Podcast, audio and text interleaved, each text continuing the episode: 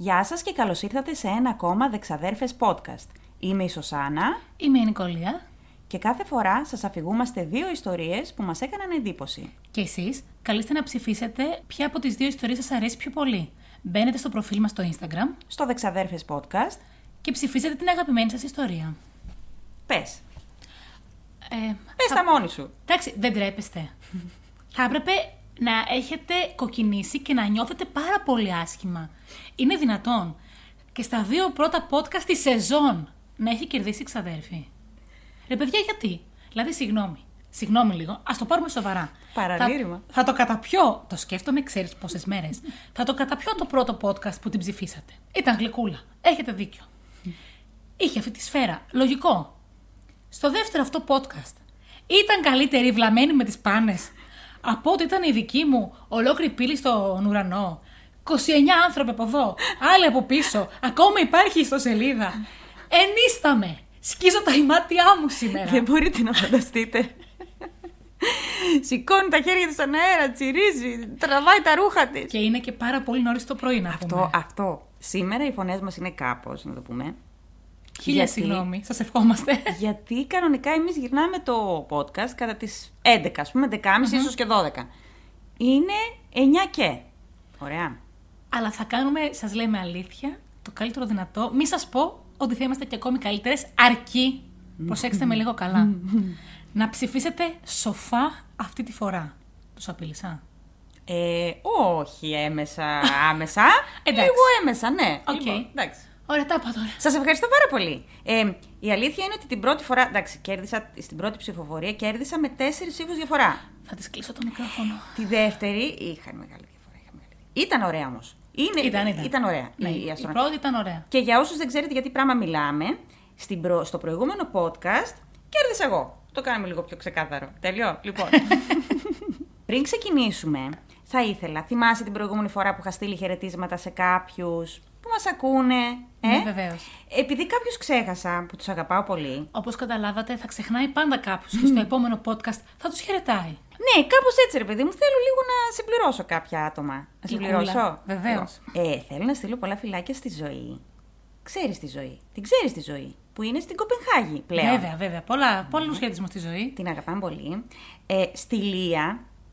Ξέρεις ποια Λία; Στη Λία, ναι, γιατί μου στέλνει ηχητικά μηνύματα. Ναι, την αγαπάμε τη Λία. Πολύ. Η οποία έχει βιβλιοπωλείο και την αγαπάμε πάρα πολύ εδώ στη Θεσσαλονίκη. Στον Γιώργο το Μητρόπουλο. Φυσικά. Ναι. Και στη φιλενάδα μου τη Λίνα. Την Καλλιόπη. Που είναι και αυτή Βέβαια. συγγραφέας. Πολύ φιλιά σε όλα. που μας αγαπάει πάρα πολύ και ε, μου έλεγε ο άντρας της πόσο μας έχει, τον έχει πρίξει που μας ακούει όλη μέρα. Ε, δεν μας βλέπετε, αλλά χασκογελάω γιατί νιώθω λες και είμαστε σε πρωινή εκπομπή του 1995 και μας παίρνουν τηλέφωνο και λέμε φιλιά στο όμορφο αγρίνιο. Ωραία. Αυτά ήθελα να πω. Εσύ κάτι ήθελες να πεις όμως. Τι ήθελες να πεις; Εγώ τι ήθελα να πω, δεν ήθελα να πω πάρα πολλά πράγματα. Ήθελα μόνο να ρωτήσω πώς πέρασες, ξαδέλφια, αυτές τις δύο εβδομάδες που έχω να σε δω. Πολύ ωραία πέρα. Έτσι δεν με Βασικά, ρωτάς πάντα. Ναι, σε ρωτάω πάντα, αλλά ε, πολλή δουλειά. Πάρα πολλή δουλειά για διάφορους λόγους. Συμφωνώ. Πολύ, δεν μπορείς να φανταστείς πόση δουλειά. Συμφωνώ. Ναι. Συμφωνώ. Εσύ πώς πέρασες. Δεν με βλέπετε λίγο, αλλά κλαίω, συμφωνώ. ήταν γεμάτες εβδομάδε. Εγώ, αν και ήταν πολύ ζορισμένες, πολύ φορτωμένες, ήταν με γεμάτη αγάπη εβδομάδες, Γεμάτες από αγάπη εβδομάδε, να είμαι και λίγο σωστή. Γιατί ήρθανε, ήρθε ο μπαμπάς μου και ήταν εδώ και ήμασταν μαζί. Ο θείος. Έτσι. Τι, ε, εξού και ξαδέρφες. Και τώρα είναι εδώ πέρα τα πεθερικά μου και περνάμε εξαιρετικά. Οπότε είναι γεμάτο από αγάπη. Μπράβο, ωραία. Με πολλή δουλειά, το είπα. Είναι πολλή δουλειά. Αλλά αυτό θέλω να σου πω και δεν πρόλαβα να σου το πω αυτές τις μέρες. Αγόρασα ένα βιβλίο, το είχα προπαραγγείλει και ήρθε στο σπίτι. Και όταν ήρθε, ένιωσα λες και έχω ανοίξει το μεγαλύτερο gift box, ξέρω εγώ. Εννοείται ότι αυτό που λέω δεν είναι χορηγούμενο. Ε; Ναι. Με μαλώνεις άμα λέω τέτοια. ναι, ναι, ναι. Ε, Ένας φίλος που δεν το ξέρω από κοντά, αλλά έχουμε γνωριστεί μέσω Facebook, αλήθεια. Από τους ανθρώπους που, πολύ- που τους γνωρίζεις και μετά πολύ τους εκτιμάς. Ναι, που κάπως κάνετε κλικ, ρε παιδί Ναι, μου, ναι, έστω ναι. και μέσω διαδικτύου. Έτσι είναι ο Κωστής, ε, Τάλος, που έχει το Αθηνολόγιο, την σελίδα. Ναι, τη σελίδα δεν ξέρω, ναι. Και έχει βγάλει τώρα ένα βιβλίο που είναι ένα οδηπορικό στη Μικρασία Έλα ρε. και τα ελάφια της αρτεμιδος Εξαιρετικό και ήρθε σπίτι και νιώθα πως πήρα δωράρα. Ε, ε, το, τα μούτρα μου χαμογελούσαν ασταμάτητα. Πολύ ωραίο ακούγεται. Και έκανε το οδηπορικό στη Μικρασία και μέσα σε αρχαιολογικούς χώρους έγραψε τα, το βιβλίο. Πολύ ωραίο. Ναι.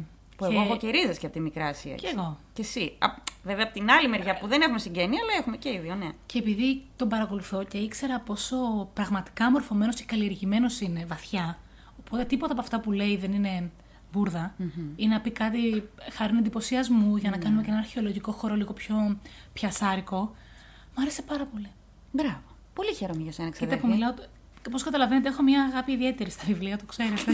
Έλα, δεν φαίνεται. και όταν στα χέρια μου πέφτουν τέτοια διαμαντάκια, είμαι τρισευτυχισμένη. Μπράβο, Αυτά. μπράβο ξαδέρφη. Πολύ χαίρομαι για σένα που χάρηκες. Ευχαριστώ. Πού είναι το κέρμα μας; Εδώ είναι το κέρμα μας. Μονολόγησα πολύ, χίλια συγγνώμη. Όχι, δεν μονολόγιο. Ε, Εντάξει. το ακούσαμε και αυτό. Για πες. Λοιπόν, πάμε. Τι είναι, είναι η κορώνα. Εγώ ξεκινάω. Ναι, ήθελα να ξεκινήσεις εσύ. Δεν εγώ. Δεν ξύπνησα καλά σήμερα. Η πριγκίπισσα πρώτη, παιδιά, μην στεναχωριέστε. Πες. Λοιπόν, είμαστε αισίως στο τρίτο podcast της σεζόν. Μ, Ναι. Βεβαίως. Η σημερινή ιστορία βγήκε ξαφνικά μπροστά μου όσο έψαχνα ποια ιστορία θα πω. Γιατί πάρα πολύ είχα συγχυστεί που κερδίζεις. Και ενώ είχα πάρα πολλές μες στο μυαλό μου, αυτή κυριάρχησε. Είδες. Ναι, θα σου μιλήσω λοιπόν για την περίεργη εξαφάνιση της Dorothy Forstein, που είναι τόσο περίεργη που δεν υπήρχαν καν πολλές πληροφορίες. Είχες και μια άλλη Ντόροθι που είχε εξαφανιστεί στο, στην προηγούμενη σεζόν. Αυτή με τα αρώματα. Ντόροθι δεν τη λέγανε. Δεν Θυμάσαι. θυμάμαι να τη λένε Dorothy, αλλά δεν είναι η ίδια πάντως. Εγώ έχω μια μεγάλη θεωρία για εκείνη. Στην Ναι, περσινή σεζόν. εννοείται. ότι Έτσι. Έχουμε θεωρίες. Αχ, και να πω κάπου εδώ, σας ευχαριστούμε πάρα πολύ που στέλνετε μηνύματα για ιστορίες της προηγούμενης Ναι. σεζόν και μας λέτε ποια είναι η σκέψη σας και τι άλλο καινούργιο έχετε δει και πώς το έχετε βολιδοσκοπήσει. Χαιρόμαστε πολύ. Η Ντόροθι, όπως μπορείς να φανταστείς, γεννήθηκε το 1909. Έλα. Εντάξει. Ο άνθρωπός σου. Έτσι. Και ο παιδικός της έρωτας ήταν ο μελλοντικός της σύζυγος, Jules Forstein. Τι υλικό.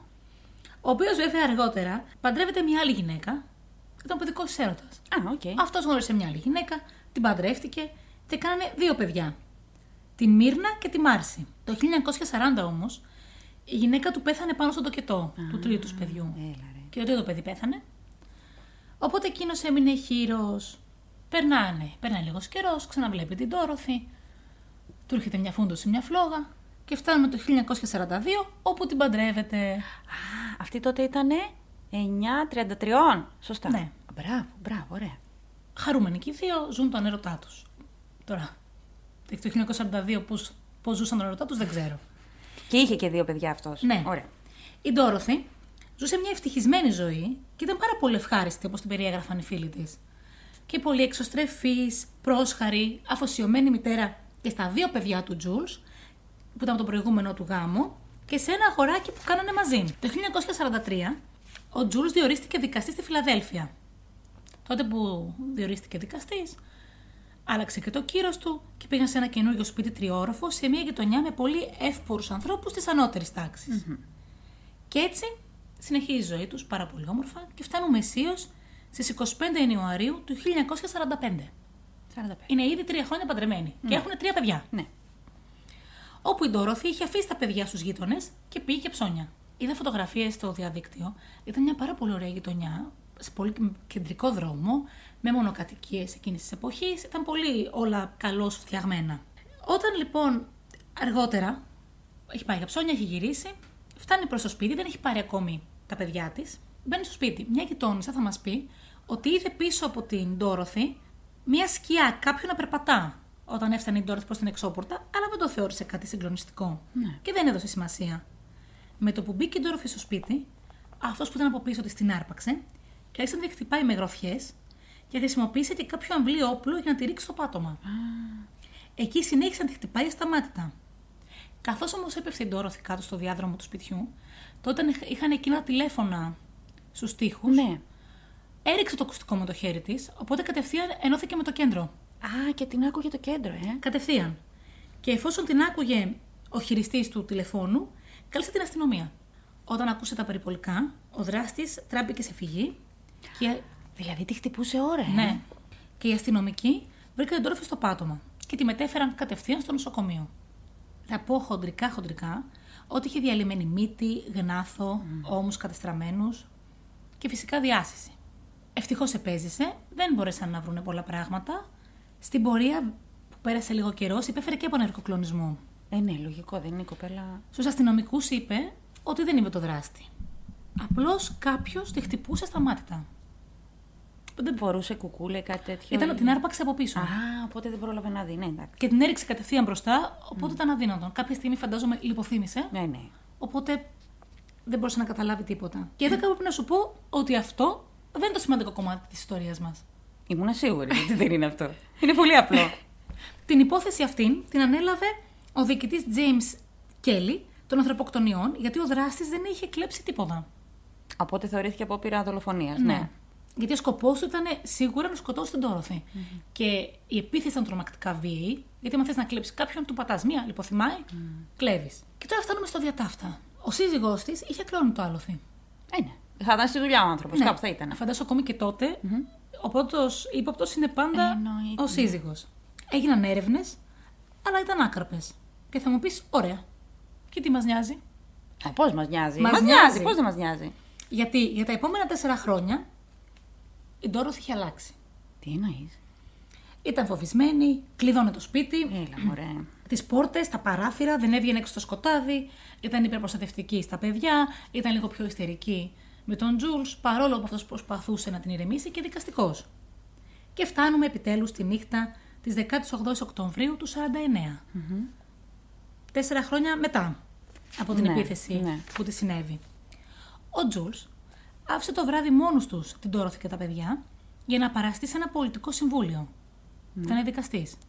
Ναι, και αυτοί έχουν τα κογκρέσα με, το, με Τότε τους ναι. Ρεπουμπλικανούς. Ναι, εντάξει. έχουν Σπάνια και- τους άφηνε μόνο τους όμως. Ναι. Προσπαθούσε πάντα να φτάνει νωρίς στο σπίτι. Η Ντόροθ δεν είχε πρόβλημα, ήταν με τα μικρότερα παιδιά εκεί, ενώ η μεγάλη κόρη, που ήταν η πρώτη, από τον πρώτο γάμο του Τζούλς, η Μύρνα, ήταν πλέον 19 ετών και είχε πάει σε κάτι φίλους. Ναι.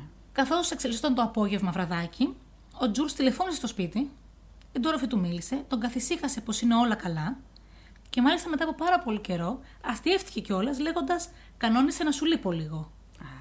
λοιπόν. Αυτός που είχε πολύ καιρό να την ακούσει έτσι, της είπε: Σίγουρα θα μου λείψεις και μην ανησυχείς, δεν θα αργήσω. Κατά τις 9 το βράδυ, η Ντόροφη τηλεφώνησε σε μια φίλη της για να κανονίσουν την επόμενη μέρα να πάνε μια βόλτα για ψώνια. Και ήταν κιόλας μια μακρινή βόλτα. Ήταν τύπου ε, ταξιδάκι για ψώνια. Κατάλαβα, ναι. Πώς να σου πω, εγώ πάμε στην Αθήνα να πάρουμε κάτι. Κάπως έτσι. Ναι. Και ακουγόταν όχι απλά φυσιολογική, σαν την παλιά Ντόροθι. Μέχρι που η ώρα πήγε 11.30 Το βράδυ. το βράδυ. Και ο Τζούλς επέστρεψε στο σπίτι. Οχ, οχ, οχ, οχ. Άκουσε, ενώ έμπαινε στο σπίτι, άκουσε τα παιδιά από την κρεβατοκάμαρα να κλαίνε και η Μάρση να φωνάζει. Η μαμά έφυγε. Παρόλο που του έκανε εντύπωση πώς άφησε τα παιδιά μόνα τους και έφυγε, πράγμα που δεν θα έκανε ποτέ, πόσο μάλλον ένας άνθρωπος που κλείνει πόρτες παράθυρα. Ναι. Καθησύχασε τα παιδιά και υπέθεσε πώ θα πήγε η Ντόροθι σε κάποιους φίλους της. Ναι. Ο, ξέρεις τι, το λες. Εγώ καταλαβαίνω τώρα ότι με κοιτάς μες στα μάτια, με βλέμμα σαν να λες: Εσύ το βρίσκει φυσιολογικό αυτό; Όχι, δεν το βρίσκω. Και έτσι έχασε πολύτιμο χρόνο. Δηλαδή υπάρχουν πηγές που αναφέρουν. Πρόσεξε. Α, ότι σου λέει αυτή κάπου πήγε, θα γυρίσει και έχασε ναι. χρόνο. ναι, Δεν ήταν στο σπίτι αυτή εκείνη την ώρα. Ξαφανισμένη. ναι, ναι. Καταλαβαίνω από το βλέμμα σου τι ακολουθεί, για πες. Και υπάρχουν πηγές που αναφέρουν πως παρόλο που η εξαφάνιση στην Τόροθη έγινε Τρίτη, Ναι. Τρίτη βράδυ, γιατί Τρίτη ήταν και το πολιτικό Ναι. συμβούλιο ότι είχαν εκεί πέρα, ο Τζούλς επικοινωνήσε με την αστυνομία την Πέμπτη. Ε, επικοινώνησε εσκεμμένα ή θελημένα ή κατά τύχη; και μάλιστα όχι μόνο η θελημένα, πήρε τηλέφωνο τον διοικητή Κέλλη που είχε ασχοληθεί και με την προηγούμενη επίθεση στη γυναίκα του. Α, τον ίδιο εκείνο. Δεν πήρε όποιον να είναι, πήρε αυτόν. Για ποιο λόγο; Δεν ξέρουμε. Σαν πιο έμπειρος. Και Τώρα εσύ κάτι υπονοείς με αυτό το βλέμμα. Μου φάνηκε πάρα πολύ περίεργο. Είναι ύποπτο. Είναι ύποπτο. Αυτός βέβαια είπε ότι ενδιάμεσα αυτές τις τη μια μισή μέρα περίμενε ότι πήγε στις φίλες της, πήγε σε ένα σπίτι παρακάτω, κάπου θα κοιμήθηκε, ήταν λίγο πιο χαλαρή. Κοίταξε. Δεν ήθελε να της χαλάσει την ε, ξαφνική ευδιαθεσία που ένιωθε. Την επόμενη μέρα πήγε από δύο σπίτια τριών γνωστών, γιατί είναι και ένας επιφανής πολίτης. Ρώτησε, είναι εδώ η γυναίκα μου, του είπαν όχι, δεν Α, πήγε, συγκλονίστηκε. ρώτησε, δεν ήτανε. Έτσι είπε αυτός, δεν έχουμε πληροφορίες από τους άλλους που ρώτησε. Α, Ωραία. ε, θα σου πω. Ε, δικαιολογείται πώς, αν αυτή η γυναίκα, ας πούμε, όπως λες, πέρασε πολύ δύσκολα και είχε ψυχολογικά και συνήθιζε να το κάνει αυτό. Ωραία. Δηλαδή, δεν είμαι καλά, ρε παιδί μου, θα πάω μια βόλτα. Θα Μα πάω δεν το στη συνήθιζε, μητέρα η γυναίκα μου. κλειδανα- Αυτό, κλειδαμπαρωνόταν. Ναι, δεν το συνήθιζε. Μιλάει λοιπόν με τον διοικητή Κέλλη, επικοινωνεί αυτός με όλα τα νοσοκομεία, νεκροτομεία, ξενοδοχεία, με όλους τους γείτονες. Μιλάει ο διοικητής. Ναι. Αλλά δεν βρήκαν τίποτα. Καμία πληροφορία. Τα παιδιά τι είπανε, ότι απλά ας πούμε. Α, προτρέχεις. Α, οκ. Μμμ. Μάλιστα, μετά η αστυνομία πήγε στο σπίτι να ψάξει στο σπίτι κάποιο στοιχείο. Μετά την Πέμπτη που το δήλωσε. Ε, ναι, φυσικά. Μμμ. Και εκεί στο σπίτι βρήκανε τη τσάντα της Ντόροθι και τα κλειδιά της Ντόροθι. Πού έφυγε αυτή χωρίς τσάντα, χωρίς κλειδιά, χωρίς τίποτα; Χωρίς κλειδιά καμιά φορά φεύγουν, χωρίς τσάντα ποτέ. Έτσι. Και φορούσε κιόλας την κόκκινη, όπως είπε η κόρη τη, που θα πω παρακάτω, την κόκκινη φόρμα του σπιτιού που της άρεσε πάρα πολύ γιατί ήταν όμορφη μέσα στα κόκκινα. Δηλαδή, έβαλε εγώ την πιτζάμα και όπως τη φοράω, βγήκα μετά στους δρόμους. Καμία λογική. Ευχαριστώ. Μην κοιτάς που εγώ δεν θα βγω με την πιτζάμα έξω. Εσύ ποτέ. Εγώ ίσως βγω. Ναι, εσύ ποτέ. Έτσι. Όλα λοιπόν έμοιαζαν απόλυτα όμως σωστά μέσα στο σπίτι. ναι. Δεν έλειπε κάτι, δεν είχε γίνει. Καμία κάποιο- παραβίαση, τίποτα. Όλα έμοιαζαν απείραχτα. Ακόμα και η πόρτα ήταν κλειδωμένη όταν γύρισε ο Τζούλς. Ε, πώς κλείδωσε; Άρα ήταν από. Με... με μπέρδεψες. Ωραία, για συνέχισε. Και δεν ήταν κλειδωμένη, το λένε και τα παιδιά, γιατί ακούσαν τον μπαμπά που ξεκλείδωνε.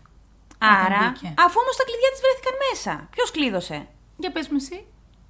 Όσο όμως έψαχναν και συνέχιζαν να ψάχνουν και να περνάνε ημέρε, η 9χρονη Μάρση, που έλεγε πριν ότι η μαμά έφυγε, που εκλαιγε που είναι από το πρώτο γάμο του Τζούλς, για να μην ξεχνιέται το λέω, έλεγε πως ξύπνησε από τον ήχο του ξεκλειδώματος της πόρτας, ενώ κοιμόταν το βράδυ, και μπήκε κάποιος στο σπίτι. Και βγήκε στο διάδρομο να δει τι συμβαίνει, γιατί της φάνηκε περίεργη η φασαρία. Εκεί λοιπόν είδε έναν άντρα να ανεβαίνει τις σκάλες και τη μητέρα της ξαπλωμένη μπρούμητα στο πάτωμα της κρεβατοκάμαρας. Ρώτησε η μικρή τι έγινε και εκείνος ο άντρας απάντησε: Γύρνα για ύπνο, μικρή μου. Η μαμά είναι εντάξει, μόνο λίγο άρρωστη. Και της χάιδεψε το κεφάλι. Μετά πήρε το αδύναμο σώμα της Ντόροθη, ο άγνωστος άντρας, στον νόμο του και βγήκε έξω. Ο μπαμπάς της επέστρεψε σπίτι μετά από πάρα πολύ λίγη ώρα. Ναι. Η Μάρση συνέχιζε να λέει ότι είχε ήδη έφυγε από το διάδρομο, πήγε ξύπνησε τον αδελφό της και μετά από λίγα λεπτά μπήκε ο πατέρας τους μέσα. Που τους άκουσε να κλαίνε. Ναι. Είπε στους αστυνομικούς πως ο άντρας ήταν ψηλός σαν τον πατέρα της και στην ίδια ηλικία. Αλλά αυτόν που μπήκε δεν τον είχε ξαναδεί. Οκ. Είδες που και εσύ αρχίζεις να έχεις αμφιβολίες για το τι έχει συμβεί; Από την αρχή μπερδεύτηκα, αλλά τώρα είναι, περνάνε 42 σκέψεις από το μυαλό Η μου. αστυνομία δεν την πίστεψε. Έλα, γιατί; Γιατί δεν, υπήρχε, δεν υπήρχαν ίχνη διάρρηξης, ούτε κάποια ξένα δαχτυλικά αποτυπώματα μέσα στο σπίτι. Ξένα δεν υπήρχαν. Ναι. Για τον άγνωστο άνδρα. Ξέρουμε όλοι που πηγαίνει εδώ, ναι, για πες. Πολύ ωραία. Ωστόσο, η μικρή επέμενε ακριβώς την ίδια ιστορία. Το μόνο που άλλαζε κάθε φορά που τη ρωτούσαν ήταν το σε πόση ώρα γύρισε ο πατέρας στη σπίτι. Υπήρχε μια ε, κατάθεση που έλεγε ότι γύρισε σε 12 λεπτά. Ε, δεν μπορεί ένα παιδί Μια κατάθεση που έλεγε μέχρι να μπω στο δωμάτιο να ξυπνήσω τον μικρό, Ναι. γύρισε. Ναι. Μια κατάθεση που έλεγε απλά γύρισε λίγο αργότερα. Ναι, ένα παιδάκι δεν μπορεί να υπολογίσει το χρόνο όπως εμείς. Και έτσι, εφόσον η μικρή επέμενε και μάλλον επέμενε έντονα, την εξέτασαν ψυχολόγοι.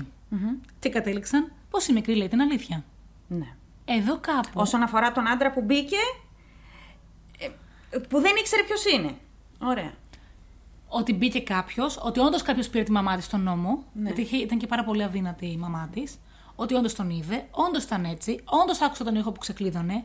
Μάλιστα, κάποια στιγμή πήγαν να την μπερδέψουν τη μικρή, μήπως μπέρδεψε τον ήχο που μπήκε ο άγνωστος με τον ήχο όταν Του μπήκε ο μπαμπάς της, μπαμπάς και είπε ναι. ότι ήταν ακριβώς ο ίδιος ήχος. Όχι.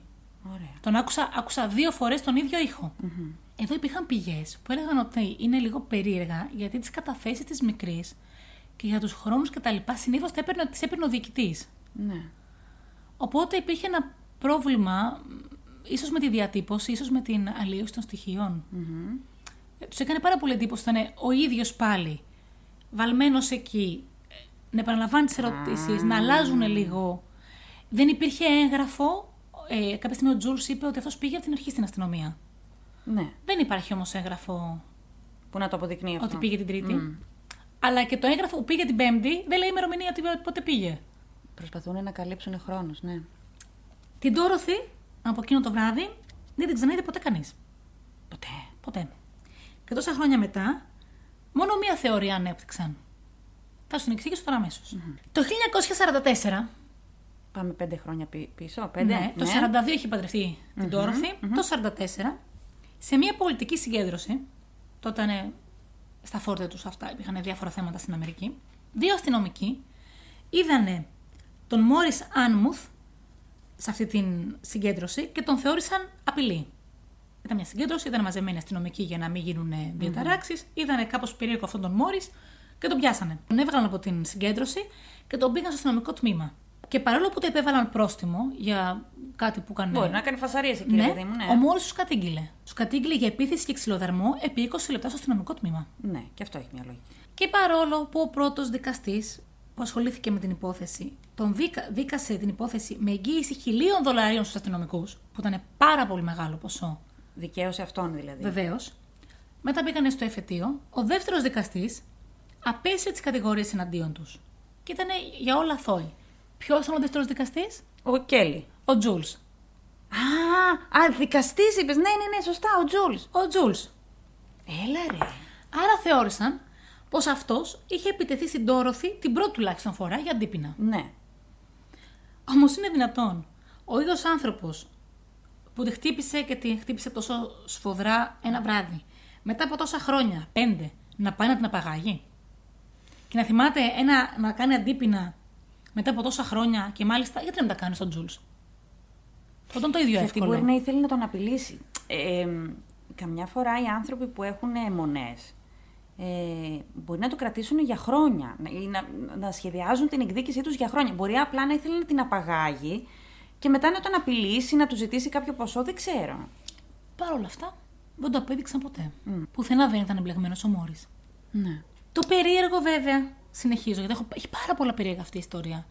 Ήταν πω ο Τζούλς, παρόλο που ήταν δικαστής και μεγαλοδικαστής από ό,τι κατάλαβα, δεν είχε χρήματα στην άκρη, παρόλο την εύπορη ζωή του. Γιατί, τι έκανε; Και φαινόταν πως τι τελευταίες εβδομάδες σήκωνε μεγάλα ποσά άνω των χιλίων δολαρίων πολλές φορές από την τράπεζα. Πλήρωσε. Ενώ η Ντόροφη, Ναι. στο λογαριασμό της, είχε πάνω από 50.000 δολάρια. Αυτό ήταν πάρα πολλά για εκείνη την εποχή και χωρίς να έχει εκείνη πηγή εισοδήματο. Ναι. Όχι, αυτό έχει μια λογική. ε, Φαντάζομαι ε, λο- για, για την εφορία, ρε παιδί μου, ότι τα βάζε σε αυτήν στο λογαριασμό Ναι. να μην φαίνεται. Δεν ξέρω. Ο Τζούλς πάντως δεν είχε. Ναι, Πώς γίνεται να μην είχε δικαστής πράγμα. Πες μου εσύ.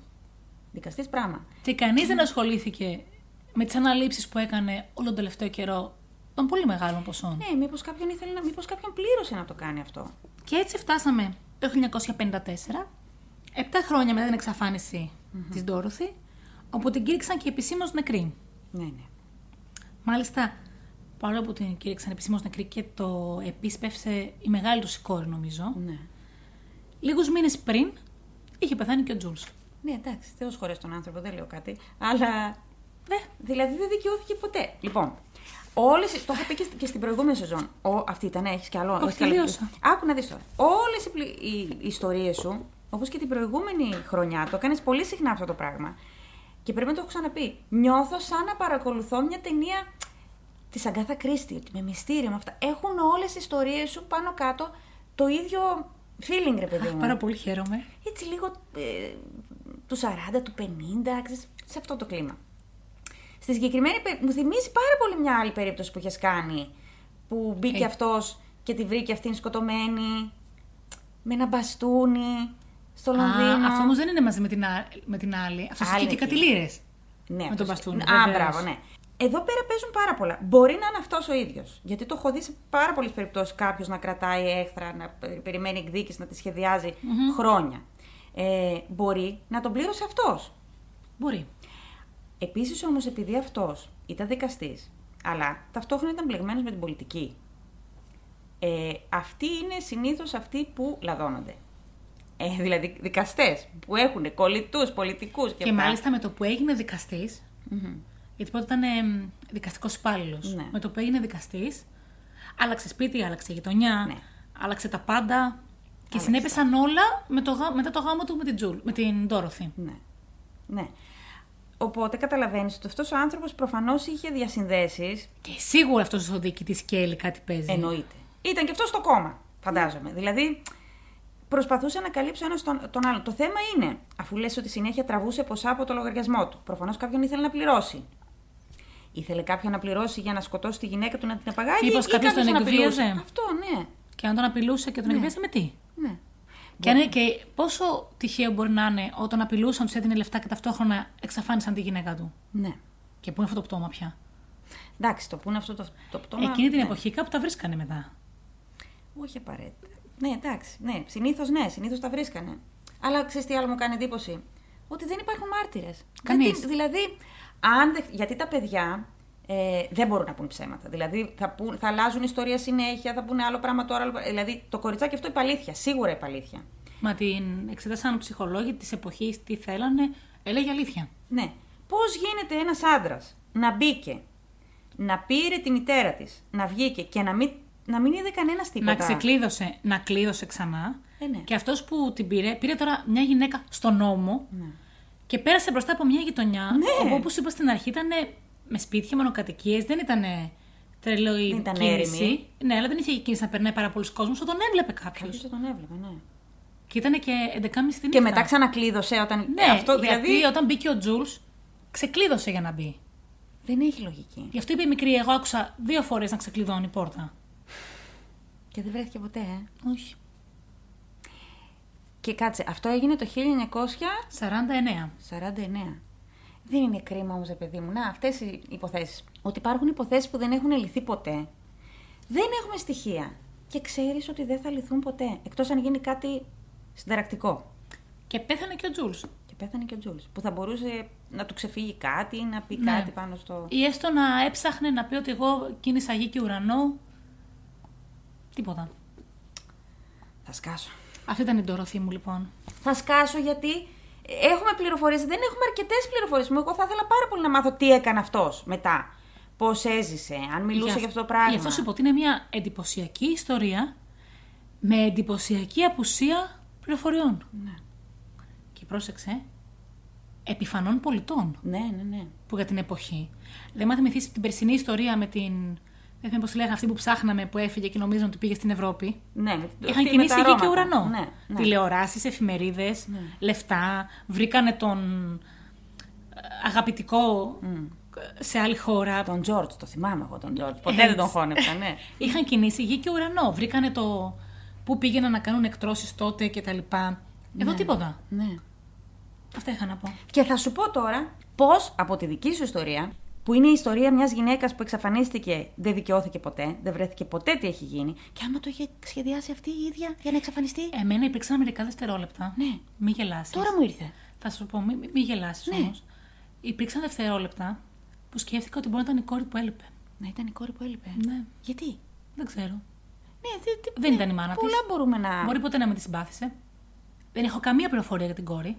Δεν αναφέρθηκε πουθενά ότι πήγε μετά. Βρήκε τα παιδιά. Ναι, Παρηγόρησε το...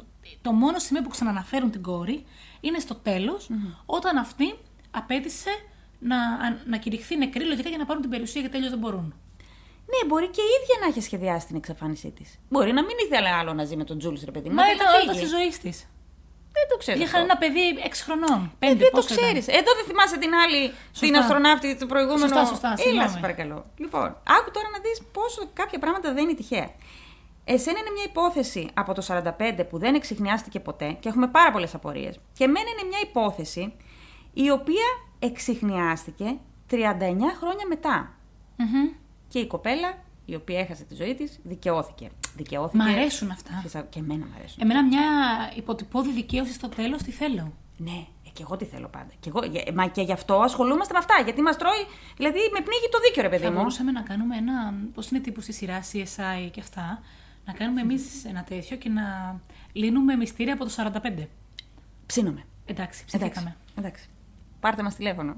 λοιπόν, εγώ θα σου μιλήσω λοιπόν για την Μισελ Μαρτίνκο, της οποίας η υπόθεση εξηχνιάστηκε 39 χρόνια μετά. Τι ακριβώς όμως είχε γίνει; Την Τετάρτη 19 Δεκεμβρίου του 1979 ήταν λίγες μέρες μετά αφού γεννήθηκα, τέλος πάντων. ναι, θα το πούμε γι' αυτό. ναι. Στο Σίντα Rapids της Άιωβα, η Μισελ βρέθηκε νεκρή στο αυτοκίνητό της στο πάρκινγκ ενός μολ, ενός εμπορικού κέντρου. Τι είχε γίνει όμως, θα τα πάρουμε τα πράγματα από την αρχή. Στις 6 Οκτωβρίου του 1961 γεννήθηκε η Μισελ Μαρτίνκο, η οποία από την αρχή τη λέγανε το μωρό θαύμα. Γιατί η μητέρα της τη γέννησε στα 44, μετά από πέντε αποβολές. Ζορίστηκαν πάρα πολύ για να κάνουν. Είχε βέβαια και μια αδερφή που ήταν πολύ μεγαλύτερη. Ε, είχαν μεγάλη διαφορά. Η Μισελ λοιπόν ήταν ένα κορίτσι πάρα πολύ όμορφο. Άμα δεις φωτογραφίες θα πάθεις, ήταν σαν κούκλα. Δηλαδή ξανθιά με τα μαλλιά τα Φάρα Φόσετ. Και η δικιά μου ήταν πολύ όμορφη. Κούκλα. Κούκλα. Πάρα πολύ όμορφη, πάρα πολύ καλή μαθήτρια.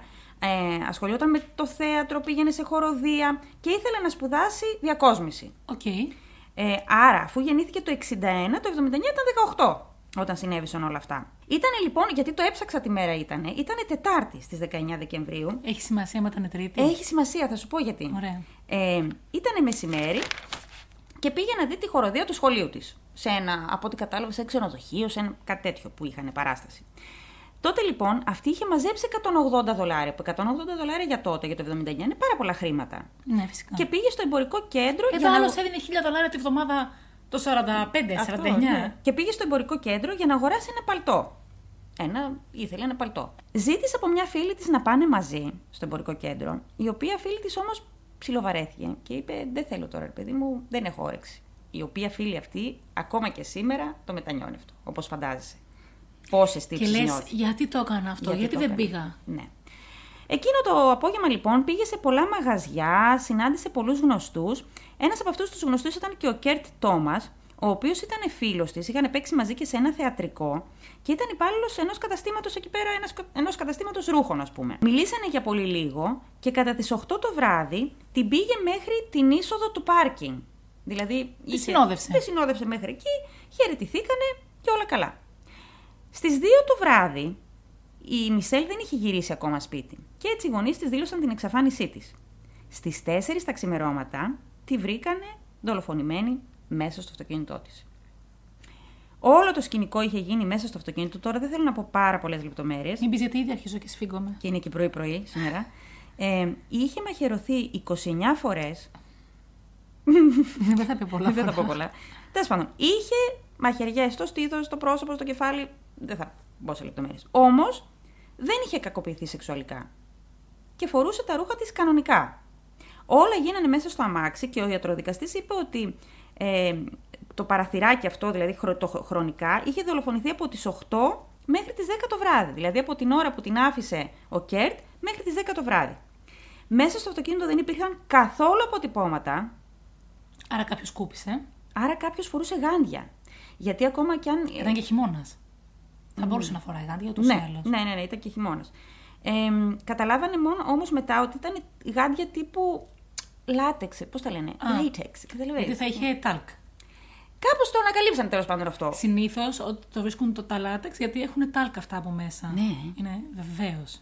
Βεβαίως, είδε πώ θα μαθαίνουμε. ναι. Τέλος πάντων. Που σημαίνει προφανώς όμως ότι κάποιος το είχε σχεδιάσει αυτό το πράγμα. Δεν μπαίνει σε ένα πάρκινγκ και Ναι. βρίσκεις μια κοπέλα μέσα σε ένα αυτοκίνητο, τη μαχαιρώνεις 29 φορές έτσι γιατί περνούσες από δίπλα. Κα- Κράτα έναν αστερίσκο σε αυτό που είπες μόλις τώρα, εντάξει; Μάλιστα. Θα το θυμόμαστε μέχρι το τέλος. Θα το θυμόμαστε. Μάλιστα. Επίσης, μέσα στο αυτοκίνητο βρέθηκε η τσάντα της με τα 180 δολάρια. Γιατί τελικά δεν είχε βρει παλτό. Αλλά τώρα ποιος έρχεται, ο διοικητής Κέλλη των ανθρωποκτονιών. Ναι, ρε φίλε, αυτός θα το άφηνε εκεί που ήταν. Λοιπόν, οπότε οι αστυνομικοί υπέθεσαν δύο πράγματα. Καταρχάς, 29 φορές δείχνει. Μίσος. μ, Ναι, δείχνει πάθος, δείχνει μίσος, Μίσος. δείχνει ζήλια. Ναι. Όχι πάθος, Ναι. μίσος. Άρα, αυτός που το έκανε ή την ήξερε. Μένος. Μένος, μ' Μένος. αρέσει αυτή η λέξη. Μένος. Ε, ή την ήξερε ή ήθελε να σκοτώσει κάποιον. Δηλαδή, ο, το κίνητρο της δολοφονίας ήταν απλά η δολοφονία. Ήθελε κάποιον. Πώς βλέπεις τον Τζέφρι Ντάμερ τη σειρά; Ναι. Το κάνεις για να το κάνεις, ρε παιδί μου. Ευχαριστιέται τη δολοφονία. Α, αρρώστια. Επίσης, δεν μπορούσαν να είναι σίγουροι αν είναι άντρας ή γυναίκα. Και πήγα να πω πριν. Συνήθως, όχι σεξουαλική κακοποίηση και τόσες πολλές φορές είναι γυναίκα. Ναι, ναι. Γιατί δεν μπορεί. Δεν έχει τη δύναμη τη σωματική να είναι με μία φορά ναι. και οι πολλές είναι γυναίκα. Α το θυμάμαι μέχρι το τέλος της ιστορίας. Θα το θυμάσαι και αυτό. Σου κράτα, ξέρεις, κράτα σημειώσεις. Οπότε δεν ξέραν αν είναι άντρας ή γυναίκα. Δεν υπήρχαν κάμερες και δεν υπήρχαν μάρτυρες. Που και αυτό Σιγά είναι μην περίεργο. υπήρχαν μάρτυρες. Γιατί όμως, γιατί; Γιατί εκείνη την ώρα ήταν η ώρα που κλείναν όλα τα μαγαζιά και όλο κάποιος πήγαινε ερχότανε. Οπότε όποιος το έκανε, το έκανε πάρα πολύ γρήγορα. Εμ, Πόσο γρήγορα μπορεί να είναι 29 μαχαιριέ. αυτό επίσης, ναι.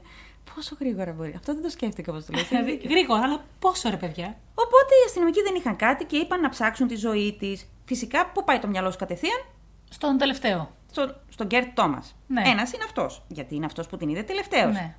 8 στις 10 φορές αυτό αυτός που την είδε τελευταίο ή κάτι έχει κάνει ή κάτι ξέρει. Όμως είχε άλοθη για εκείνη τη συγκεκριμένη ώρα. Δηλαδή χαιρέτησε την κοπέλα Και έφυγε. και μετά γύρισε και εκεί που βρισκόταν είχε κόσμο συνέχεια. Ναι. Ωραία. Οπότε δεν ήταν αυτός. Ένας άλλος που σκέφτηκαν ήταν. ο- Σύντροφος. Α, μπράβο, ο Άντι Σάιντελ, που ήταν το πρώην αγόρι της. Ε, ναι. Κάπου εδώ μπαίνει ένας πρώην. Με τον οποίο ε, είχαν σχέση νομίζω 1,5 με 2 χρόνια, αν θυμάμαι καλά. Ήτανε. Πώς το λέει; Τι; Ε, school High, sweethearts. high school High sweethearts. school sweethearts, ναι. ναι. Ε, με την οποία, δεν- με τον οποίο δεν ήταν και πολύ sweethearts, γιατί είχαν σκοτωθεί. Δηλαδή είχαν Αχα. χωρίσει. Αυτός είχε φάει μεγάλο κόλλημα μαζί της. Την παρακολουθούσε. Παιδιά, μην κολλάτε σε ανθρώπους που σας χωρίζουν. Τους χωρίζετε. Υπάρχει πλήθος έξω. Εκατομμύρια. δηλαδή, υπάρχει πάντα κάποιο, κάπου κάποιος για όλους εμάς. Για όλους εμάς. ναι, το άρεσε έτσι όπω το είπες. Με τον οποίο μάλιστα κάποτε είχε πάει και στην αστυνομία γιατί είχε πρόβλημα. Την παρακολουθούσε, πήγαινε έξω από το σπίτι της. Είχε πάθει αιμονή μας. Και φυσικά, και φυσικά ρε παιδί μου, ποιον θα σκεφτείς αυτόν; Ε, ναι, Και και οι του γονείς- έχει κάνει και ασφαλιστικά μέτρα, λογικά τι έχει κάνει. Ναι, και οι γονείς κατευθείαν είπαν αυτόν. Όμως και εκείνος για εκείνη την ώρα είχε άλοθη. Κοίτα να δεις. Και οι δύο δώσανε κατάθεση και οι δύο πέρασαν από τεστ αλήθειας. Και οι άνθρωποι λέγαν την αλήθεια. Δεν, είχαν, δεν ήξεραν. Μία φορά χρειαζόμασταν αυτόν που την παρακολουθεί και δεν τον είχαμε. Αχ, ναι, ρε, έχεις δίκιο. Μια φορά τον θέλαμε, θέλαμε να την παρακολουθείς να μάθουμε τι έγινε και δεν την παρακολουθείς. Τώρα κατάλαβα τι λες. Έχεις δίκιο, ναι. Πήραν πάρα πολύ τηλέφωνο ε, και δώσανε πληροφορίες, αλλά καμία πληροφορία δεν έβγαζε λογική. Επίσης πήραν πάρα πολύ τηλέφωνο για να κάνουν φάρσα. Α, ε, δηλαδή, Με τον πόνο του αλλονού. με τον πόνο του. Πέραν, ας πούμε, στο σπίτι των γονιών και λέγανε Εγώ σκότωσα την, ε, τη Μισελ. Εγώ ξέρω πράγματα για, Για τη ποιο Μισελ. λόγο; Γιατί είναι, ο κόσμος είναι βλαμμένος. Συγγνώμη, δεν ήθελα να σε συγχύσω. Δεν, δεν μπορώ τώρα, συγχύζομαι γιατί βγήκαν επίσης και κάποιοι που πήγαν στην αστυνομία και είπαν: Εγώ το έκανα το έγκλημα, που τελικά αποδείχθηκε ότι δεν το κάνανε αυτοί. Δηλαδή, γιατί το κάνεις αυτό, γιατί παίζεις με τον πόνο ανθρώπων που έχουν χάσει τον δικό τους άνθρωπο. Δηλαδή, γίνονται αυτά τα πράγματα. Και έτσι περάσανε οι μέρες, ήρθαν εκείνα τα Χριστούγεννα, τα οποία ήταν τα πιο σκοτεινά Χριστούγεννα ever, λένε, για εκείνη την πόλη, για το Cedar Rapids. Και πέρασαν τα χρόνια και σιγά σιγά η μητέρα της άρχισε να χάνει την ελπίδα της. Ότι θα βρεθεί ο δολοφόνος της κόρης της. Το 2006 όμως η υπόθεση δεν είχε, δεν είχε κλείσει στην ουσία. Ακόμα ψηλό την ψάχνανε. Την ξα... Ξανακοίταξαν λοιπόν την υπόθεση και ανακάλυψαν ότι υπήρχε DNA πάνω στο φόρεμα που φορούσε η κοπέλα εκείνο το βράδυ. Γιατί το 1979 δεν υπήρχαν στοιχεία για να το εξετάσεις. Το... δι- Όσο μιλάς, εγώ κουνάω το κεφάλι μου. Ναι, ναι. Γιατί, άμα δούμε πόσα, ντοκιμαντέρ, Ναι, σειρές. ναι. Βρίσκουμε τις παλιές ιστορίες, παλιές υποθέσεις, με, νέα, ε, με νέους τρόπους ανείχνευσης Ναι. και βρίσκουμε τα κενά και τα συμπληρώνουμε. Συμπληρώνω. Βεβαίως. Οπότε ανακάλυψαν ότι υπήρχε αίμα στο φόρεμά της που νόμιζαν αρχικά ότι ήταν δικό της, αλλά δεν ήταν δικό της. Και το ίδιο, την ίδια ομάδα αίματος βρήκανε και στο Λευγέ. Ωραία. Το, από το, δι- στο δείγμα που είχαν πάρει από το Λευγέ ταχυτήτων του αυτοκινήτου τέλος πάντων. Οπότε ξαναέψαξαν όλα τα στοιχεία, τα έκαναν φύλλο και φτερό. Άρα με κάποιο τρόπο η Μισελ αμήνθηκε και τραυμάτισε. Ακριβώς αυτό είναι η επόμενη σημείωσή μου. Δηλαδή ότι προσπάθησε να αμυνθεί, κάπως τράβηξε το χέρι του δολοφόνου και αυτός αυτοτραυματίστηκε, ας πούμε, και έπεσε το αίμα, το αίμα του πάνω της. Το DNA όμως δεν τέριαζε με κανέναν από τους υπόπτους. Αυτό το ξέραμε κι εμείς. Ναι. Το είχαμε αποκλείσει γιατί κανείς ύποπτο δεν ταιριάζε. Όμως, επειδή ήταν υποχρεωμένοι να το ελέγξουν, το ελέγξανε. Έδωσε, δέχτηκε ο Άντι, το πρώην αγόρι, να δώσει δείγμα DNA. Δέχτηκε και ο Κέρτ. Όχι, όχι, όχι, περίμενε. Δέχτηκε ο Άντι να δώσει δείγμα DNA και τελικά δεν ήταν αυτός. Και όταν πήγανε στον Κέρτ και του είπαν, που ήταν ο τελευταίος που την είδε ότι θέλουμε το δείγμα DNA, αυτός είπε, αρνήθηκε να τους δώσει δείγμα. Γιατί; Είπε: Δεν σας δίνω δείγ- δείγμα. Θέλετε να με παγιδεύσετε και αρνούμαι να σας δώσω δείγμα. Ο Κέρτ εκείνη τη χρονική στιγμή ήταν παντρεμένος με μία δικαστίνα. Η οποία τον συμβούλεψε και του είπε: Δεν θα δώσεις δείγμα. Θα περιμένεις να, να πάρουν ένταλμα. Ωραία. Τελικά πήρανε το ένταλμα, κάνανε, την ταυτο... την... Το τεστ. κάνανε το τεστ και αποδείχτηκε ότι δεν ήταν αυτός. Οπότε, ρε φίλε, γιατί μας ταλαιπωρείς από την αρχή; Μπορεί να Καταλαβαίνεις; μην πιστεύεις στις δυνάμεις της αστυνομίας. Αυτό ή μπορεί όντως να πίστευε ότι θέλανε να τον παγιδεύσουν. Μπορεί για να βρουν ένα εξελαστήριο θύμα. Ναι, και να κλείσουν την υπόθεση. Επίσης, εκείνη τη χρονιά, το 2006, Πήρανε δείγματα από πάρα πολλούς συγγενείς, πάρα πολλούς φίλους, όσοι ήταν εν ζωή εννοείται, και προσπαθήσανε να δούνε με ποιον ταιριάζει αυτό το DNA. Με κανέναν. Το 2015 λοιπόν, ο Ματ Ντίλιντζερ. Πόσα χρόνια είμαστε μετά, πολλά; Πάρα πολλά. Είμαστε το 79, 80, 35. Σχεδόν 40 χρόνια. 36 χρόνια. Ναι. 36 χρόνια. Το 2015, ο Ματ Ντίλιντζερ, ο οποίος, άκου να δεις τώρα, ήταν αστυνομικός και ο πατέρας του είχε ερευνήσει αρχικά την υπόθεση. Είπε ότι ανοίγω όλες τις υποθέσεις που είναι ε, cold cases τέλος πάντων και θα τα ξανακοιτάξω. Τότε λοιπόν έδωσε το DNA αυτό που βρήκαν πάνω στο φόρεμα σε ένα εργαστήριο που άκου να δεις πόσο σπουδαία δουλειά κάνουν αυτοί οι άνθρωποι. Χωρίς κανένα στοιχείο, μόνο απλά από το DNA, φτιάχνουν το σκίτσο του ανθρώπου στο οποίο, στον οποίο ανήκει το DNA. Δεν είναι τρομακτικό. Είναι εντυπωσιακό. Είναι εντυπωσιακό. Αντιλαμβάνομαι ότι περίπου μπορείς να δεις από ποια φυλή είναι. Ναι. Και μετά φυσικά είναι άντρας ή γυναίκα. Ναι. Τι χρώμα μαλλιά έχει, τι Ναι. χρώμα μάτια. Είναι και φτιάξανε τρία σκίτσα. Τα οποία ρε παιδί μου, άμα τα δεις μετά. Όχι, όχι, δεν θα σου το πω ακόμα. Τέλος πάντων. Φτιάξαν τρία σκίτσα. Μάλιστα. Και πήρανε γύρω στα 200 άτομα τηλέφωνο και είπανε για 200 διαφορετικούς ανθρώπους ότι εμένα μου θυμίζει. Είναι ο γείτονας από απέναντι. Αυτόν όπως ήταν τότε. Γιατί σκέψου ότι είχαν περάσει και τόσα Ναι. χρόνια. Είναι ο κρεοπόλης μας. Είναι γραφείο, ναι. Φτάνουμε στο 2018. Υπάρχει ένα άλλο εργαστήριο στην Αμερική. Όχι εργαστήριο. Δεν ξέρω αν το έχεις δει. Είναι πάρα πολύ τη μόδα στο TikTok και γενικά στο Instagram. Που δίνει σου το κλείσω DNA το σου. ίντερνετ. Θα σου κλείσω το Ιντερνετ να μην ασχολείσαι. Ε, που δίνει το DNA σου και σου λέει ποια είναι η καταγωγή σου. Ναι. Θα ήθελες να το κάνεις. Ναι. Αλήθεια. Ναι, εμένα μου αρέσουν αυτά. Είναι ρίζες, είναι. Είναι ρίζες, αλλά να έχει κάποιος άνθρωπος το DNA σου, να έχει κάποιος άλλος. Δεν είναι λίγο τρομακτικό. Ναι, μόνο έτσι το έχουν.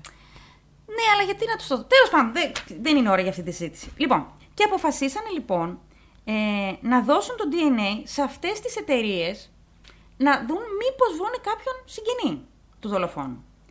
Συγκρίναν τελικά και βρήκανε μία γυναίκα που ζούσε στην Ουάσιγκτον, αυτά όλο το 2018 έτσι, Ναι. που φαίνεται ότι η μητέρα της ήταν δεύτερη ξαδέρφη του δολοφόνου. Δηλαδή ο δολοφόνος ήταν θείος της. Μάλιστα. Και αυτή ήταν η πιο κοντινή συγγενής του, φαντάζομαι. και Που τη βρήκανε τέλος πάντων Ναι. από, αυτά τα, από αυτές τις υπηρεσίες τέλος πάντων.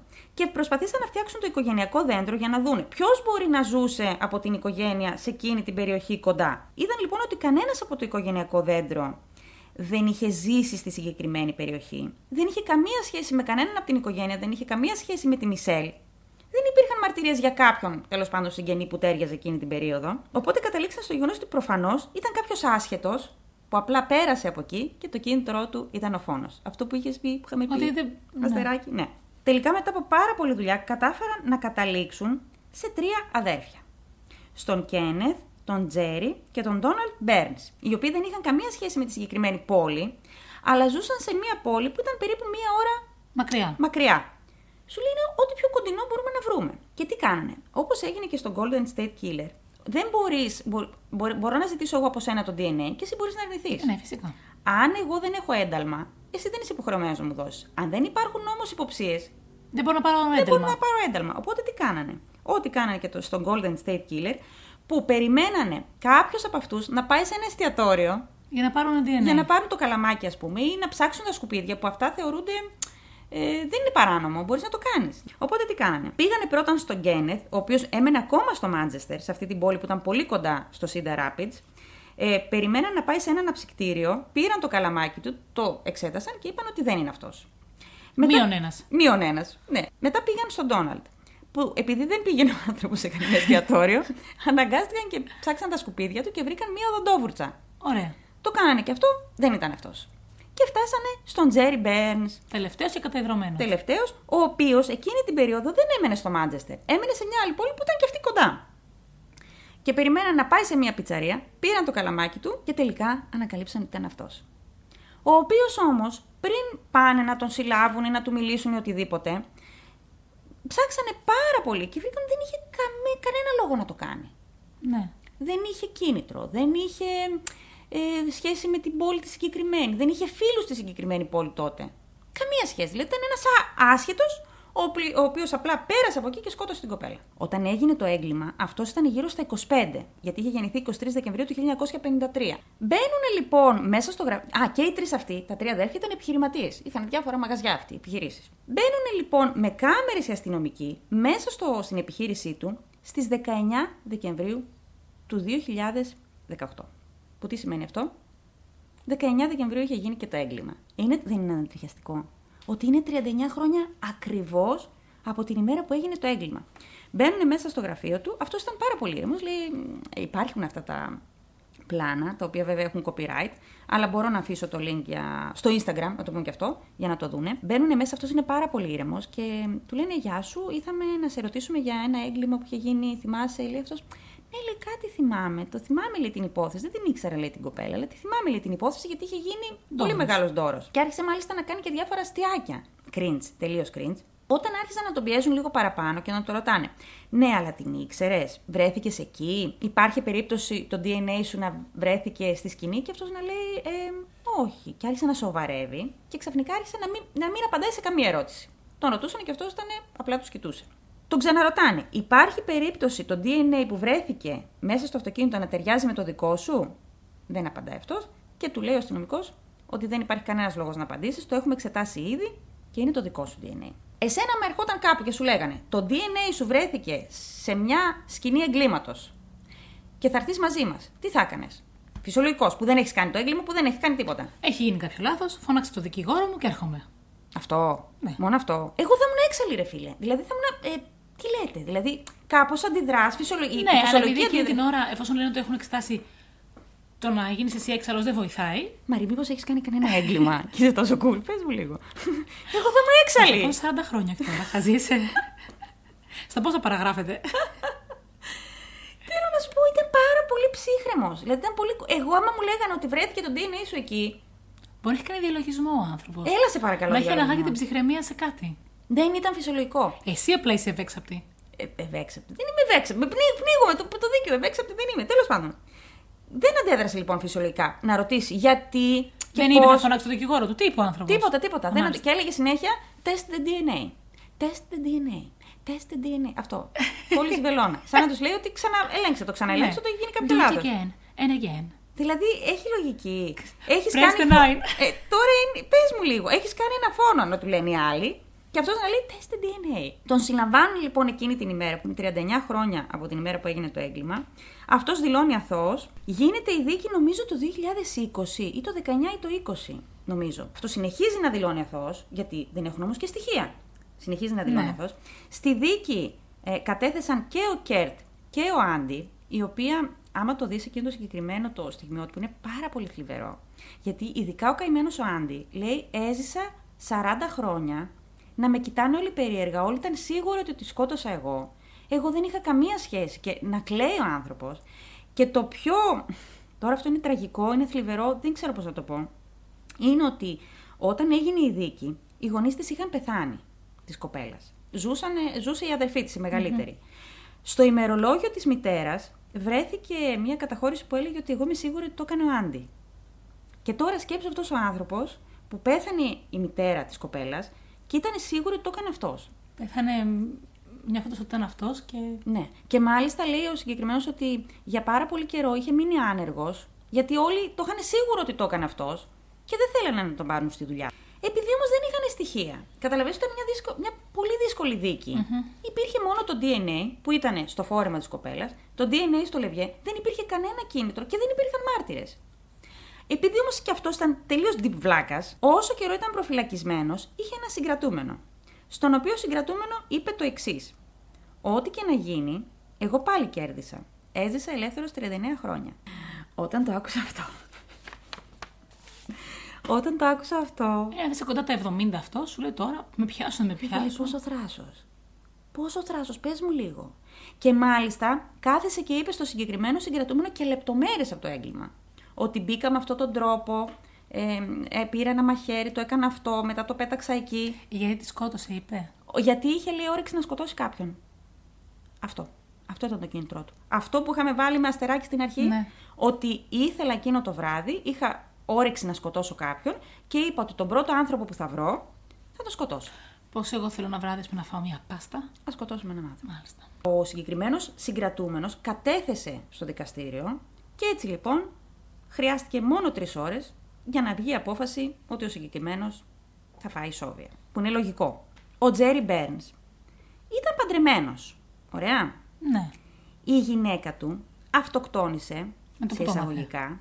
Α, σκότωσε και τη Αυτοκτόνησε σε γυναίκα του. εισαγωγικά, Περίμενε. Το 2008, χωρίς να υπάρχει κανένας λόγος. Δηλαδή, όλοι οι συγγενείς της λέγανε ότι η γυναίκα ήταν μια χαρά. Δεν είχε κατάθλιψη, δεν είχε κανένα λόγο να αυτοκτονήσει. Και ξαφνικά αυτοκτόνησε. Αυτά το 2008. Στις 19 Δεκεμβρίου του 2013, Ναι, πέντε χρόνια πριν τη σύλληψή του, ναι. 19 Δεκεμβρίου, Πάλι που είναι την η ίδια ίδια μέρα. μέρα, Έχει ένα θέμα αυτός με τη 19 Δεκεμβρίου. ναι, εξαφανίστηκε, πάλι σε εισαγωγικά, ένας ξάδερφός του. Και δεν βρέθηκε ποτέ. Ναι. Φαντάσου ότι τώρα, ας πούμε, η δίκη έγινε το 19 ή το 20, δεν θυμάμαι πότε, και ακόμα και τώρα ψάχνουν αυτές τις δύο συγκεκριμένες υποθέσεις. Α ψάξουν και άλλες χρονιές. 19 Ακριβώς. Δεκεμβρίου. Ακριβώς αυτό κάνουν. Αυτό θα έλεγα τώρα. Ότι είπαν ότι προφανώς αυτός, επειδή το κίνητρό του ήταν απλά ο φόνος και το ευχαριστιόταν, δεν υπάρχει περίπτωση να μην το έχει ξανακάνει 40 χρόνια. Αλλά μόνο την ίδια ημερομηνία. Ο- Ναι, μπορεί. Αλλά γενικά ψάχνουν όλες τις υποθέσεις. Ή μπορεί να το κάνει ένα πέντε χρόνια. Ναι, έχουν κάτι τέτοια κολλήματα αυτοί. Να το κάνουν. κα- Κάτι ναι. συμβαίνει εκείνη την ημερομηνία. Ναι, ναι, ναι. Και τώρα ψάχνουν όλες τις υποθέσεις εξαφανίσεων από τη συγκεκριμένη περιοχή, όλα αυτά τα χρόνια ή και από άλλες περιοχές που θα μπορούσε να πάει, γιατί αυτός γυρνούσε γύρω-γύρω, και προσπαθούν να δούνε πόσους ακόμα έχει σκοτώσει. Δεν έχουν καταλήξει. Τον έχουν καταδικάσει ισόβια για τον φόνο της Είναι Μισελ. σαν κατά εξακολούθηση δολοφόνος. Σε- Στάνταρ είναι, σίγουρα είναι, δεν υπάρχει περίπτωση. Σκότωσε απλά για να σκοτώσει. Με 29 μαχαιριές, δηλαδή αν έχεις το Θεό σου. 19 Δεκεμβρίου. 19 Δεκεμβρίου. Η αδερφή της Μισελ, μετά το δικαστήριο, προσπάθησε να επικοινωνήσει με τον Άντι και να του ζητήσει συγγνώμη. Γιατί τόσα χρόνια αυτοί Ναι. λέγανε ότι. Ο οποίος όμως δεν θέλησε να μιλήσει μαζί της. Ε, ναι, σου λέει μου έχετε καταστρέψει τη ζωή. Με έχετε πληγώσει. Γιατί και αυτός πληγωμένος ήταν. Ναι, ρε, εσύ, δεν είναι πολύ άδικο. Και ήταν ένα πληγωμένο παιδί τότε, έτσι. 18 χρονών πληγωμένο παιδί. Ναι, Γιατί 18 παιδί είσαι ακόμα. ναι. Και επίσης ένας από τους λόγους που έφαγε τελικά η Σόβια είναι ότι αποδείξαν ότι φορούσε γάντια. Οπότε ήταν προμελετημένο, δεν ήταν, ας Ναι. πούμε. Ναι. Όχι, να σου πω κάτι. Χίλιες φορές η δικιά μου, που δεν τη βρήκε κανείς. Δεν τη βρήκε κανένα. Ποιο είναι καλύτερο, πες μου λίγο. Η δικιά μου. Γιατί, δεν τη βρήκε κανένας. Γιατί μπορεί να φύγει να ζήσει τον έρωτά της με τον ταχυδρόμο. Α, ναι, σωστά. Παίζει να, παίζει να φύγει, ναι. Με τον ταχυδρόμο. Ναι, αλλά άμα τη σκότωσαν δεν είναι. Με τον κρίμα. ταχυδρόμο. Αυτό. Αυτή ήταν η δικιά Από μου. το να έχω στο μυαλό μου ότι μπορεί να περάσει ένας αύριο το πρωί και να πει Αχ, τι ωραία μέρα, ας τη σκοτώσω. Ναι, ρε. Προτιμώ ότι έφυγε το με τον ταχυδρόμο Ναι. και είναι όλοι καλά. Δεν είναι όμως η θεία δίκη. Εξεχνιάστηκε 39 χρόνια μετά, Θεία ακριβώς δίκη- την ίδια ημέρα. Θεία δίκη υπάρχει πάντα. Ναι. Γιατί τι είπαμε, Τι και είπαμε; κόλαση και παράδοση υπάρχει; Εδώ. Εδώ. Ναι, ναι προφανώς. Ο άλλος πέρασε και είπε να σκοτώσω κάποιον. Δεν είναι αυτό κόλαση. Δεν είναι; Είναι. Αυτά είχαμε να σας πούμε σήμερα. Μην ξεχάσετε ότι είναι ένα υπέροχο πρωινό, φθινοπορεινό, με αέρα σήμερα εδώ. Περίμενα να κάνω λίγο ASMR. Ψηφίστε την Νικολία. Θα με σκοτώσει. Ναι, ναι, ναι. Προσέξτε τι θα ψηφίσετε. Ψηφίστε σοφά, wisely. Σας ευχαριστούμε πάρα πολύ που μας ακούσατε και σήμερα. Σας ευχαριστούμε πολύ. Μέχρι την επόμενη φορά. Όχι, όχι. Τι! Μην ξεχνάτε. Δεξαδέλφες podcast. Στο Spotify. Στο, Στο Podbean. Podbean. Στο YouTube. Και στη σελίδα μας στο Instagram. Για να ψηφίσετε την αγαπημένη σας ιστορία τώρα που τις ακούσατε και τις Και δύο. για να βλέπετε οτιδήποτε άλλη βλακία αποφασίζουμε να ανεβάσουμε. Βλακεία, πολύ καλά το είπες. Έτσι. και σας ευχαριστούμε για όλα, για τα σχόλια, τις φωτογραφίες. Είμαστε εδώ. Να είστε καλά. Μέχρι την επόμενη φορά. Γεια σας. Γεια σας.